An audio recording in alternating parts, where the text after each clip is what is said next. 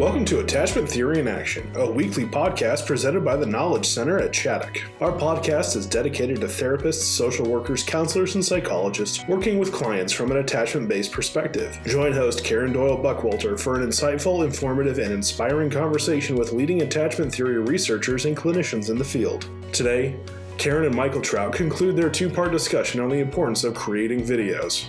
This is Karen Buckwalter, and I am delighted to be having Michael Trout coming back to the Attachment Theory in Action podcast for another series. This series will actually be about a variety of resources that he has produced, we're first going to focus on his videos, and uh, then later we will be focusing on some of his books.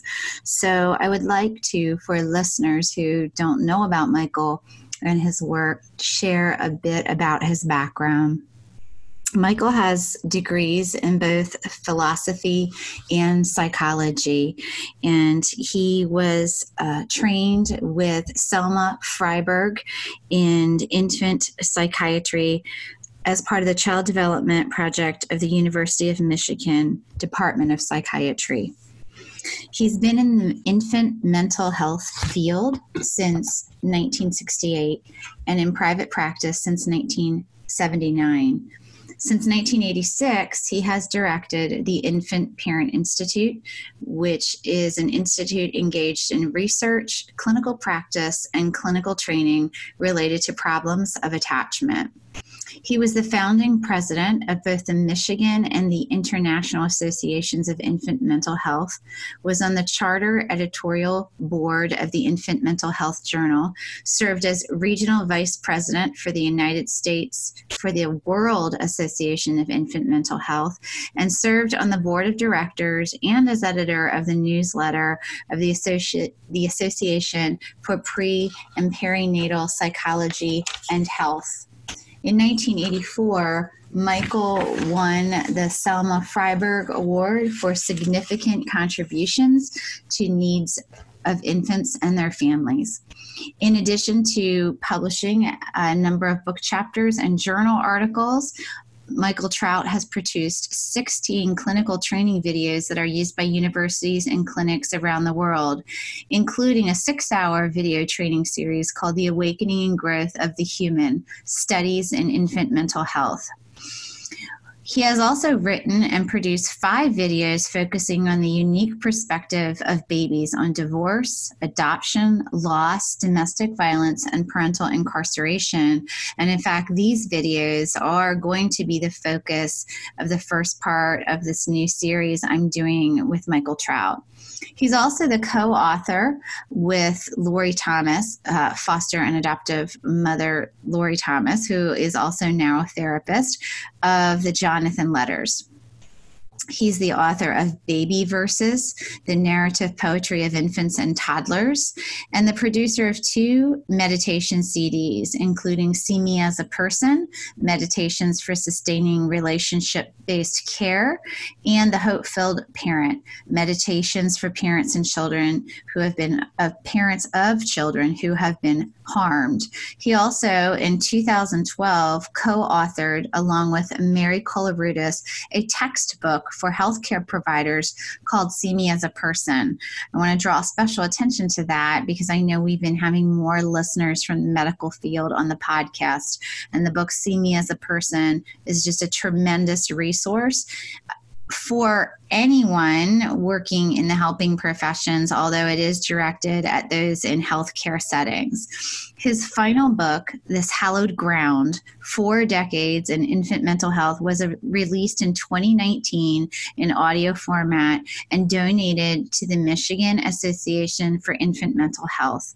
So you can uh, go to their website in order to get that latest work of his the this hallowed ground.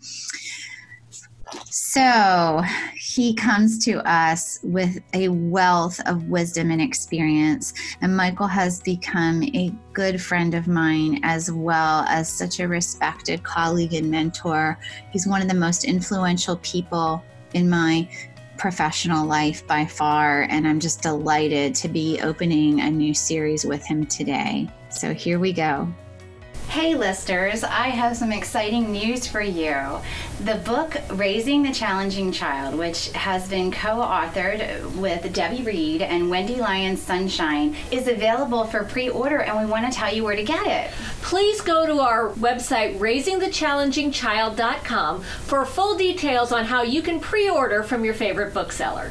I know a lot of you are therapists and parents and really wanting to get the concepts of attachment theory and everything that we talk about in our podcast into practical nuggets for parents that you work with, children that you work with, even your own family. So we think this is just what you're going to be looking for. The book is filled with easy to implement, research based, family tested strategies. We hope you'll go out and pre order today. Welcome back, everybody, to the Attachment Theory in Action podcast. And uh, the second part of our discussion of the, the films of Michael Trout. And uh, Michael, I'm eager to continue talking about this. Uh, we've already talked about gentle transitions a bit. We talked about multiple transitions. Um, and just uh, earlier at the end of the podcast, we, we talked about that one. And you mentioned something at the end of the podcast about you know learning and how this kind of information comes in the side door for us because i was talking about you know why why do they never stop having an impact? Like i even when i sort of wish they would i get very upset watching them no matter you know m- maybe not you know that you, you said the first one is, is not as unhappy but but many of them have unhappy things in them. But you also mentioned there's a musical and a spiritual and and other uh, pieces to these and we haven't mentioned yet in the conversation you know the actual format of these videos you know that they're words kind of coming up on a screen and music and so so speak to that format a little bit as we move into some of the other films. I want to hear a little bit about that first how how you settled on that. Well isn't it a dumb format? I mean, if you had if you described it to someone they would say well that's silly. It's just words on a screen and oh yeah there's some music in the background and oh yeah every once in a while you hear a child's voice. Um, so I, I i acknowledge that it's unusually simple and unusually complex all at the same time. Um, it's probably telling that i spent with every film easily as much time uh, picking the, the music as I spent writing the entire script and putting the whole rest of the thing together. And that isn't because it was there was trickery involved. I just really believe that that part of the brain that listens to music, uh, that appreciates music, is the very same part of the brain that needs to be open for this level of material to, to have an impact, to get through. And that's one of the reasons I think we can listen to it more than once. Do you ever notice that people who have a favorite piece of music don't listen to it once and, and then afterward say, okay, well, I heard that. And the next time it pops up or they think about listening to it, they say, oh no, I've already listened to that. It's never like that.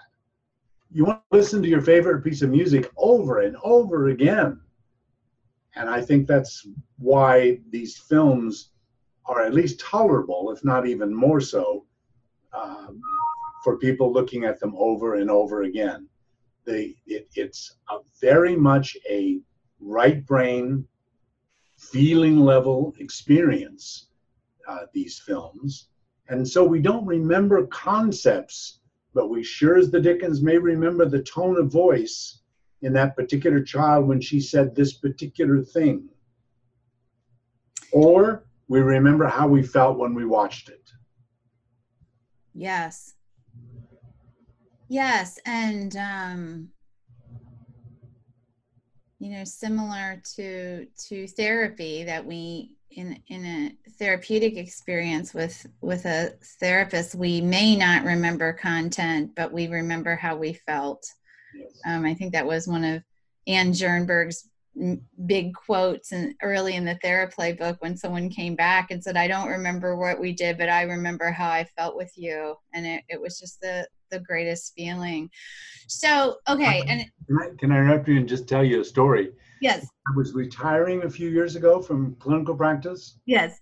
I found myself all geared up to have some final sessions with my final maybe 30 or so patients and at some point along the way in those last months, I found myself noticing my disappointment that no one was telling me how freaking brilliant I was. I know. how wonderful it was when I said the following. Right. Nobody.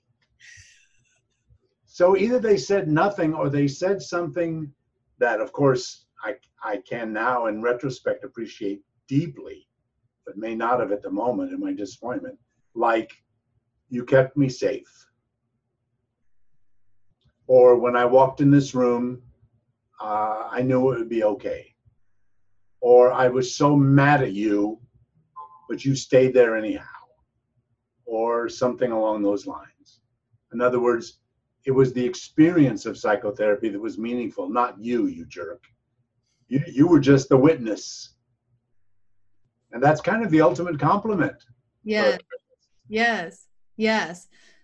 So so you know summing up the format piece before we move on to to the next uh, video the family transitions video it is like you said kind of a strange format. The music the words the sometimes a child or a voice reads the words sometimes you read them yourself no one reads them. Um, but it's the potency of it. And i so i guess that's when you're saying you know it, it comes into the brain a certain way. It taps into the right brain. It taps into the emotional experience because the potency of it just never lessens this sort of odd formula of how you put them together i think that and and I don't even know. I mean, that was prior maybe to some of the the decade of the brain things that we call the 90s and towards the end of the, the 90s understanding more about the brain you just kind of somehow thought this way of doing it would be most effective um, I guess that's what it amounts to. I don't know how you do that, Michael. Like how you figure that out. All right.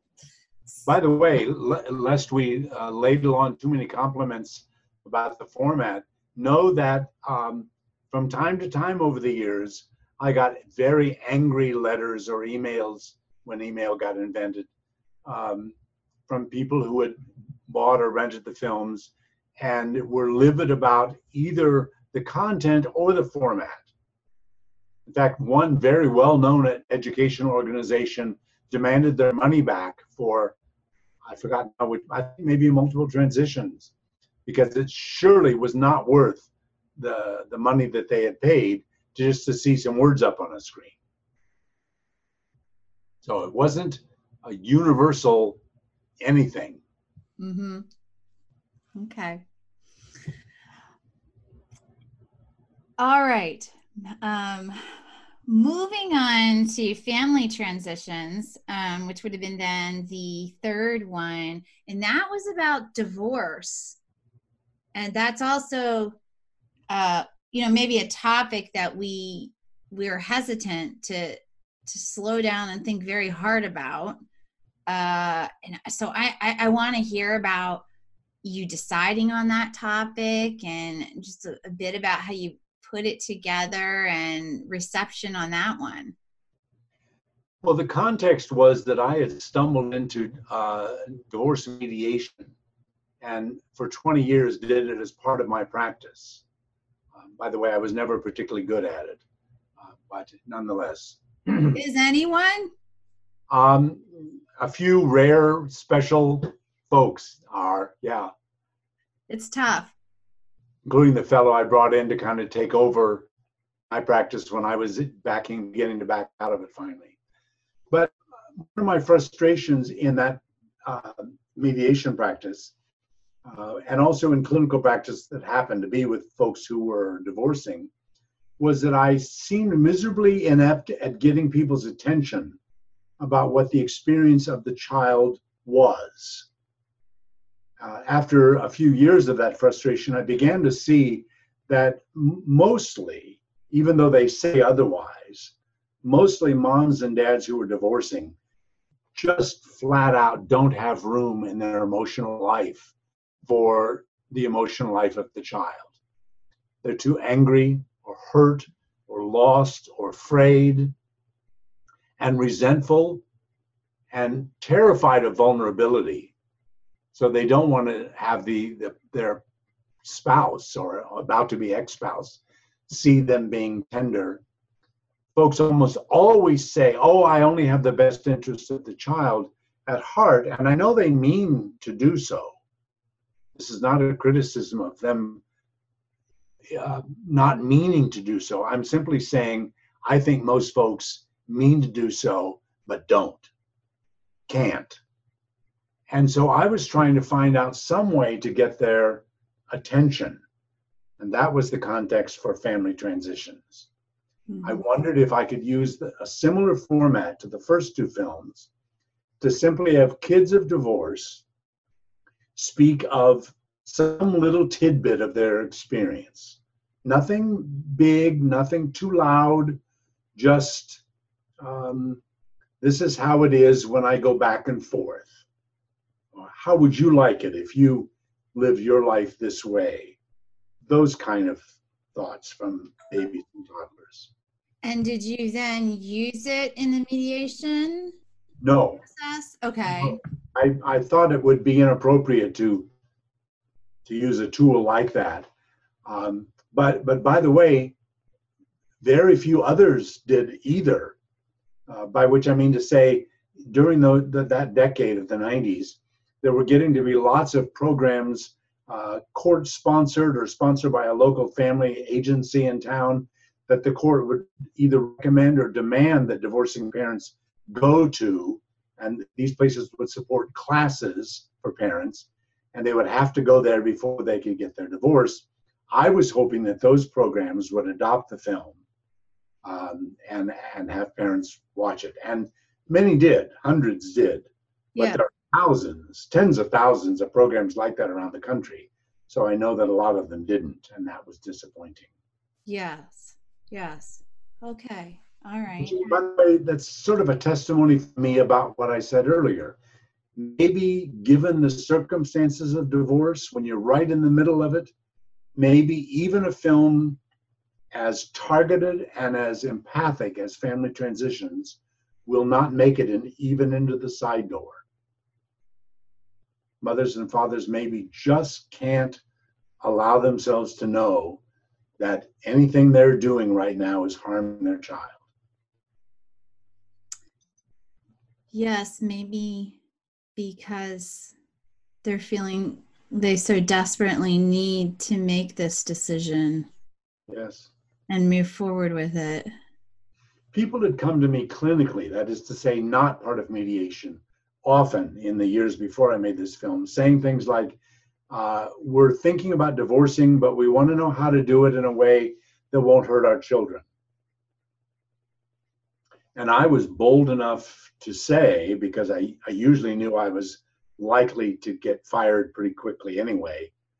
Uh, I would be bold enough to say, sorry, that, that, that won't happen.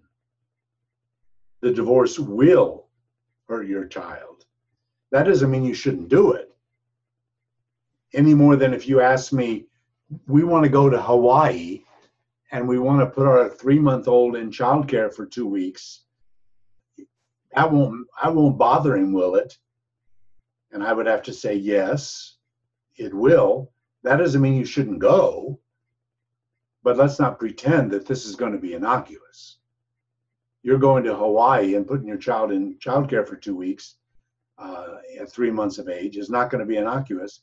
And you divorcing is not going to be innocuous. I will help you come up with a plan that will make it as as unawful as we can make it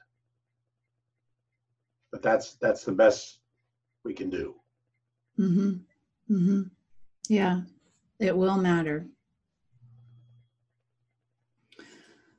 So then, uh, breaking pieces, and that is spelled like peace, like peace during wartime peace, P E I C E. Um, breaking pieces was the next one to come about, about a, uh, actually, I was going to say a child, but it's actually in utero exposure to domestic violence is part of it. The the opening ch- child's voice is a child in utero. Yes. Yes, and The entire film is not that, but right, right. And I want to say before you share about that one, the reason I was so drawn when I when I became aware of this film was so drawn to it was I was I was working in foster care at the time and you know domestic violence is this is often a reason that that children are being removed um, and you know so often there was the mindset well they might have seen it but you know it wasn't them. Uh, or know, there was always the line oh we never did it where the kids could see it or hear it. Okay there's always that you know even though it would have been impossible for that to be true uh, based on the layout of the house and where the incident happened and, and all of that but I guess I would say overall there there was an under uh, under response or thinking maybe no ex- response since the kid wasn't being smacked around. You know, yeah, it's not great, but I don't know that it had a whole bunch of impact. I, I really feel like that's in a lot of ways is still a pretty prominent view. Um, and so I just thought that this film made it so clear wait a minute that's not the case. So that's just my own little personal reaction response and now i want to hear from you about why you made it and and all of that. Well you've described you've described things that make make my motive pretty clear in uh, in de- designing it and creating it in the first place. It was simply that uh, the whole culture had such a vested interest in pretending that as long as the children were in the other room or something, there was going to be no big deal. Sort of like if you if you don't get drunk in front of your child, your alcoholism will never affect the child. Uh, as if children are not don't become incredibly adept at discerning the changing affects of their mothers and fathers when they've been drinking, or more more to the point of what we're talking about here, when they've been fighting children are incredibly capable uh, for, for perfectly self centered reasons. Uh, the child needs to know Am I going to be fed? Am I going to be okay? And that my parents have been doing whatever that thing is that they do that makes a lot of noise. Uh, and then when they and then come out of the room, I need to know based on the looks on their faces and how they walk and little funny marks on my mother's chin. I need to know how folks are doing. Is daddy going to be sleeping here tonight? Will mommy stop crying pretty soon? And because it was so difficult for grown-ups to come to grips with those realities that children are watching, children are attending, um, I thought maybe I could get their attention with a film like this. mm-hmm. So I start in kind of a mean way. The film starts with a 911 call a real one, by the way, uh, where about a four year old child has dialed 911 to scream, somebody's got to stop them regarding, uh, because there, there's a baby in the room as well. Um, and you can tell that the, the, the older child is looking after the younger child and while the parents are fighting and the child is trying to get someone to come. It's an awful sound clip. Um, but I hoped it would grab people's attention right from the beginning. Well, it certainly does. Um, and then I decided to use the first example, uh, child's voice in utero, uh, from my own experience. Something I did not remember, but which was which I learned about as, a, as an adult. Uh, a horrible episode in the upstairs hall uh, with my grandfather whom I was devoted to for all of his life after I was born, uh, beating my mother while I was inside of her. And my uncle, who's one of the two people that told me about it when I was an adult, uh, was a teenager then, and he came flying out of his room and looked up at his his father, my grandfather, who was huge, and my uncle was not, and told him to leave his sister alone. And I was, of course, a witness to all of that. So I I tried to imagine uh, what I experienced and tried to tell that story in the opening of the film. Yes, yes. It was much much later that I learned that that that part was personal for you when uh, you shared that. So, yeah, and um, By the way, that uncle that, that so to speak saved me yeah. Just, died this past year, and I Oh, found myself. Uh, he he didn't speak to any of us for the last thirty years or so of his life. hmm. So it's not like we were that close, but boy, did I find myself profoundly grieving his loss. Hmm. Wow. Sorry to stick that right in the middle of that interview, but But no, I appreciate you sharing that. Um, thank you for that vulnerability to share that. So, uh, reception on breaking pieces. You know, where, where, where, you know, every time I bring up wanting to use it, someone's like, "Uh, well, I don't know if we should." You know, I've wanted to. to I, I've, and it's true, but I've wondered for even perpetrators or victims does this film have a place uh, where where do we use this film? And um, it, it's it's brought up a lot of comments and feelings various times in various ways I've suggested using it. Let's just say that. Well, Um, I I personally would use great caution I agree. in using it with perpetrators or victims. yes. I think it's I never have because of that. Yeah. I never have. I I've been too concerned about that. Know, and I didn't design it for them. I designed it for uh, workers in in shelters and uh, judges and caseworkers and others. Um, but I, to my astonishment, I found that they are um, eager to show it to their parents. They bring it to, to parent groups, survivor groups, and so on. And I'm I'm not in favor of that. But I think it's part of their enthusiasm over maybe what it meant to them, the caseworker. Yes. Or yes yes yes so i just i just wanted to touch on that because i i think thinking of who the audience who who was this film made for who was the target audience is important to be thinking about with these yeah. Yes. so then is there anyone in there and i really distinctly remember that this was a big shift in in the series that wasn't maybe going to be a series but is now becoming a series. Um in that it was the first one correct me if i'm wrong that was made from the parent perspective rather than the child perspective. Yes. yes. So that was like a total shift.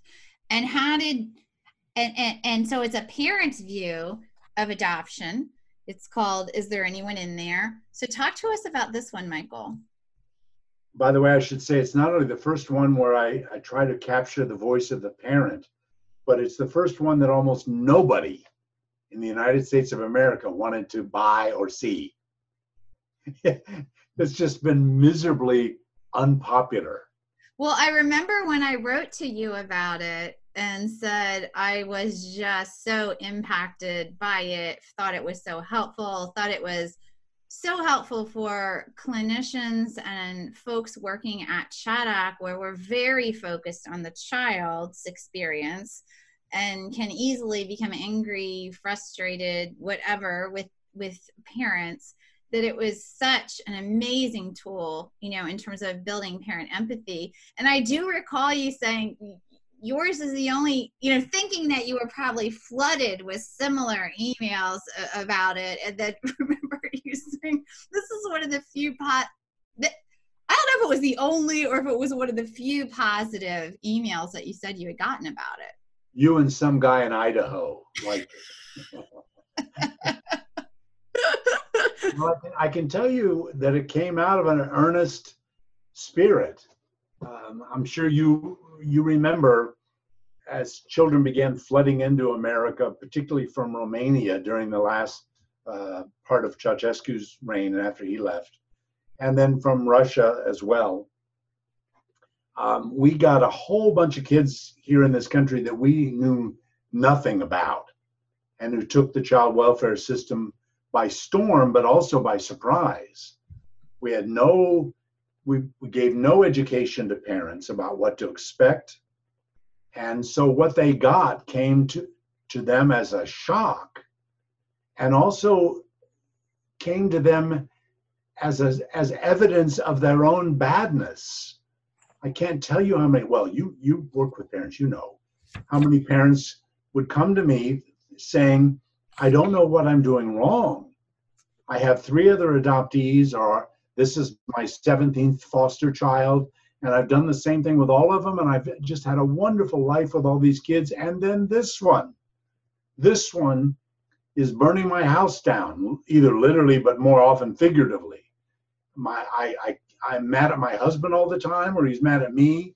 We don't have sex anymore. We can't talk. I don't know how to get through to this child. This child bites me. When I try to cuddle this child, he wriggles away from me. He seems to have no need that I can meet. Who is he? And then they would switch often very quickly to erase that question and just say, I don't know what's the matter with me.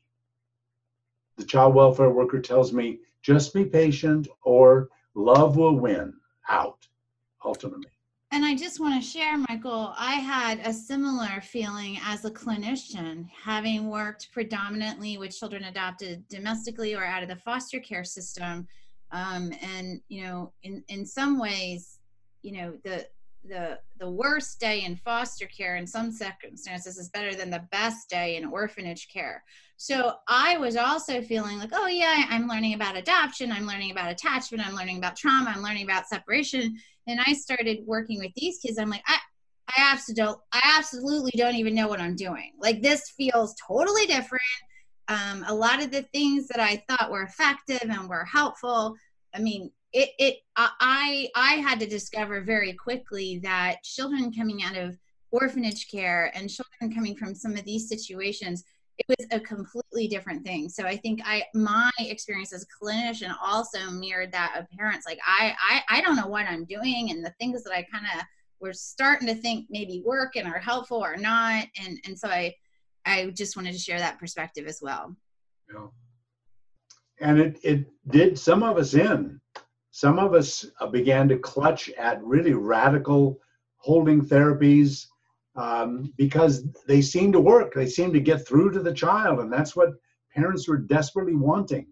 So we as therapists were trying all sorts of um, what now feel like pretty crazy, desperate things, so that we didn't have to feel so horrible.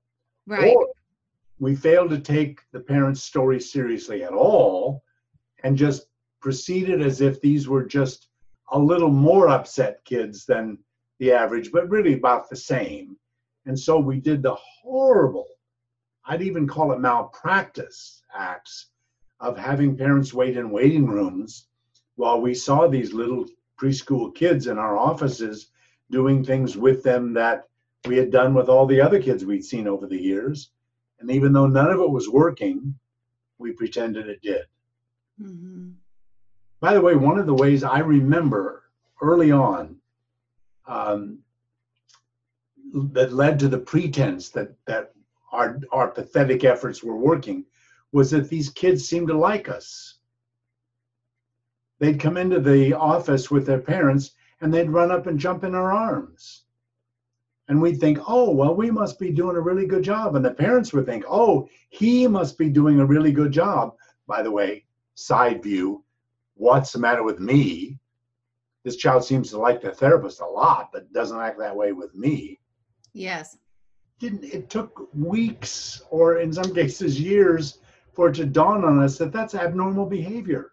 Yes. For a child to jump into my arms in the waiting room is not typical behavior and, And is not, not evidence that I'm a great therapist. Right, right, right. So yes, very important.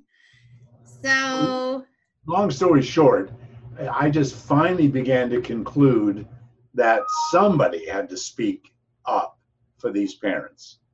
Someone had to try to tell the story from their point of view, even though we weren't completely sure what that point of view was, yes, except this is harder than I can manage. yes. Well, our our chime is telling us we're at the top of the hour, Michael, and we just have one more. If we could, do you do you still have time to speak briefly about? Um, they took my parents away. Oh, yes, of course. Yes. So that would be our our final one to talk about today and just this overview of of the films and that's very well not very recent but the most recent. And this is again um, a topic that we you have a good way of uh, bringing forcing us to look at topics that are maybe ones that we're not inclined to think about carefully enough. This one is They Took My Parents Away. It's the impact of children on having parents who are incarcerated. Yes. And so, could you share a little bit about that? Sure. I should I should let you know that that also has been immensely controversial. Uh, it's it's so difficult to watch for many audiences that I've I've recommended that people in fact not watch it all at once. There are five stories in this film, and I've recommended that people watch one at a time only and stop and at the very least pause. Um, if there's a discussion group that's watching it together, pause and discuss before going on, or maybe just stop there and come back and watch the, the second story on another day because it's really too much to take in all at once. You know, so, you know, having trained with you, Michael, and using this film, I did notice that that's how you have been using it. And I didn't know what I, I didn't know exactly the rationale behind that. I mean, I, I, I had some ideas, but we've never talked about it until this moment. So when you um, made the film, was it your intent that they would be used like as individual cases or did you just find that that the the reactions that brought up for people uh, it was then important to to think about using it that way No, I did not intend that it would be broken into five separate stories for showing, uh, but that's really because I was I was ignorant. I was naive. I had no idea that it would smack people where it did, and the people being smacked, I hadn't thought through carefully enough, were likely to be family members and in positions of utter impotence. In other words, somebody was in prison. Let's say my son is in prison, and I'm the grandma of a baby and a five year old. And I've come to this meeting tonight and I've watched this film. There's nothing I can do about any of it. There's nobody else to take care of this child.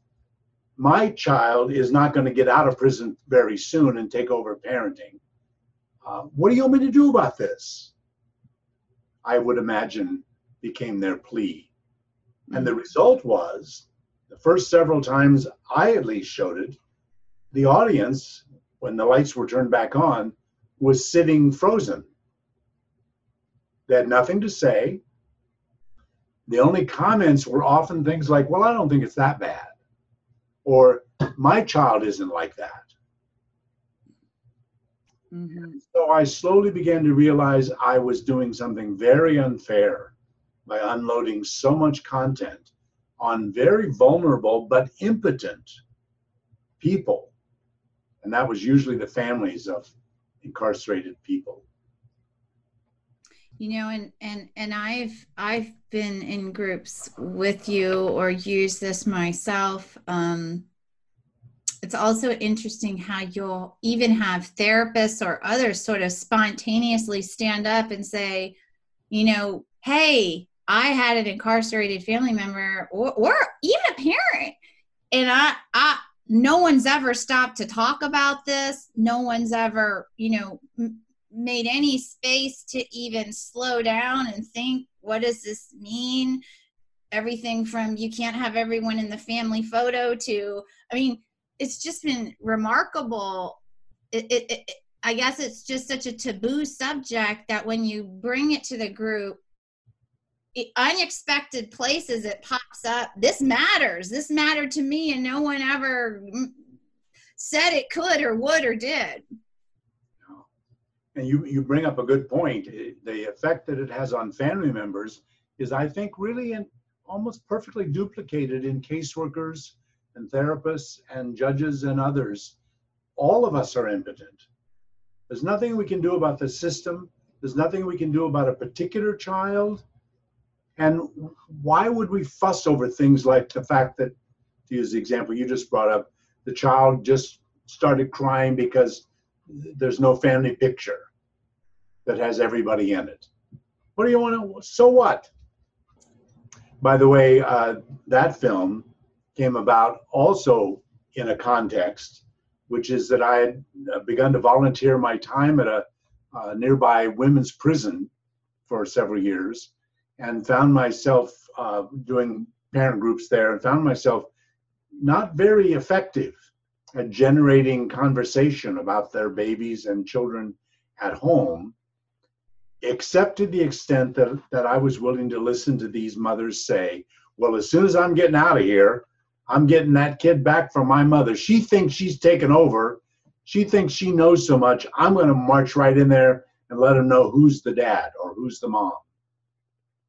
And that would be just about as thoughtful as our conversations got. So my frustration rose out of that as well.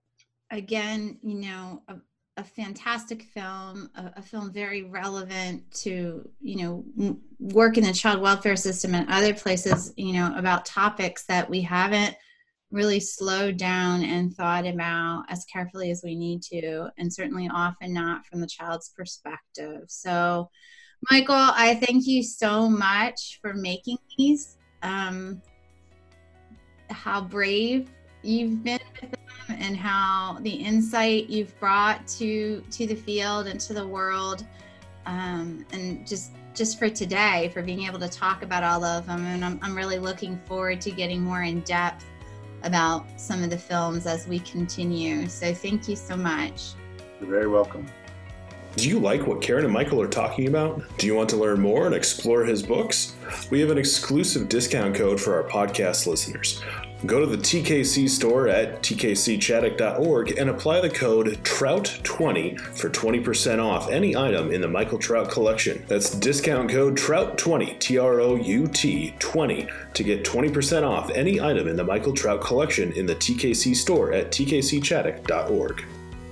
Thank you for joining us for this edition of the Attachment Theory in Action podcast. Please follow our site, tkcchaddock.org, or subscribe on Apple Podcasts, Google Play, Spotify, or Podbean for future episodes. If you enjoyed our podcast, please leave a review and share with your professional network. For additional resources, training opportunities, and blogs, please log on to tkcchaddock.org. We hope you'll join us again as we continue to explore the world of adoption, trauma, and attachment theory.